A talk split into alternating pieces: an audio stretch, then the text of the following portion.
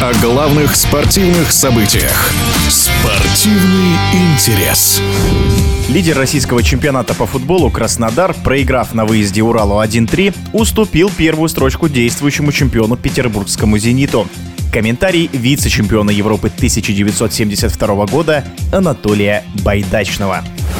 Мне всегда была симпатична игра Краснодара. Мне всегда было симпатично направление развития этой команды. Я сам всю жизнь предпочитал атакующий футбол и всегда так строил игру, что мне команда всегда интересно играла в атаке. Никогда не закрывался, никогда там не вставал ни автобуса, ни троллейбуса. Но когда сражаешься в таком турнире за первое место, есть моменты, когда все-таки оборона играет очень большую роль, умение сыграть в обороне. Может быть, с точки зрения функциональной подготовки, какая-то усталость, наступает, какая-то, может, психологическая или физическая. Надо вот это прочувствовать момент и сыграть какой-то матч строго от обороны. Поэтому вот я этого пожелаю Краснодару в дальнейшей борьбе с «Зенитом». Краснодару я хотел бы пожелать успеха в том, что эта команда на протяжении многих лет стремится к победам. Их, к сожалению, пока нет. Поэтому и многие, наверное, переживают за Краснодар. По мнению Анатолия Байдачного, «Зенит» имеет ряд преимуществ над Краснодаром.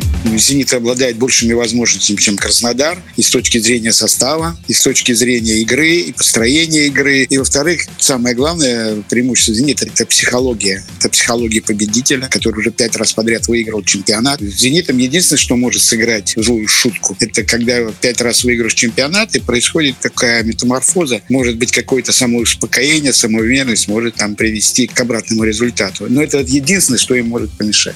Помимо «Зенита» и Краснодара, в тройку лидеров российской премьер-лиги может попасть столичная «Динамо», считает Анатолий Байдачный. «Динамо» прибавила в игре, и «Динамо» имеет все шансы. В игре с ЦСКА они продемонстрировали хороший футбол. Да, «Динамо» не хватает немножко стабильности, но я думаю, это приходит, когда появляется возможность добиться хорошего результата, и идут победы, команды появляется уверенность, появляется стабильность. Во-вторых, сейчас судить о том, кто там еще предложит борьбу. Ведь пройдено фактически-то полчемпионата, отпуск, зима, подготовка. И все может измениться, зная даже по своей практике и так далее. Все может просто поменяться после перерыва. Поэтому я пожелал бы всем командам после перерыва добавить в игре и сделать чемпионат еще интереснее.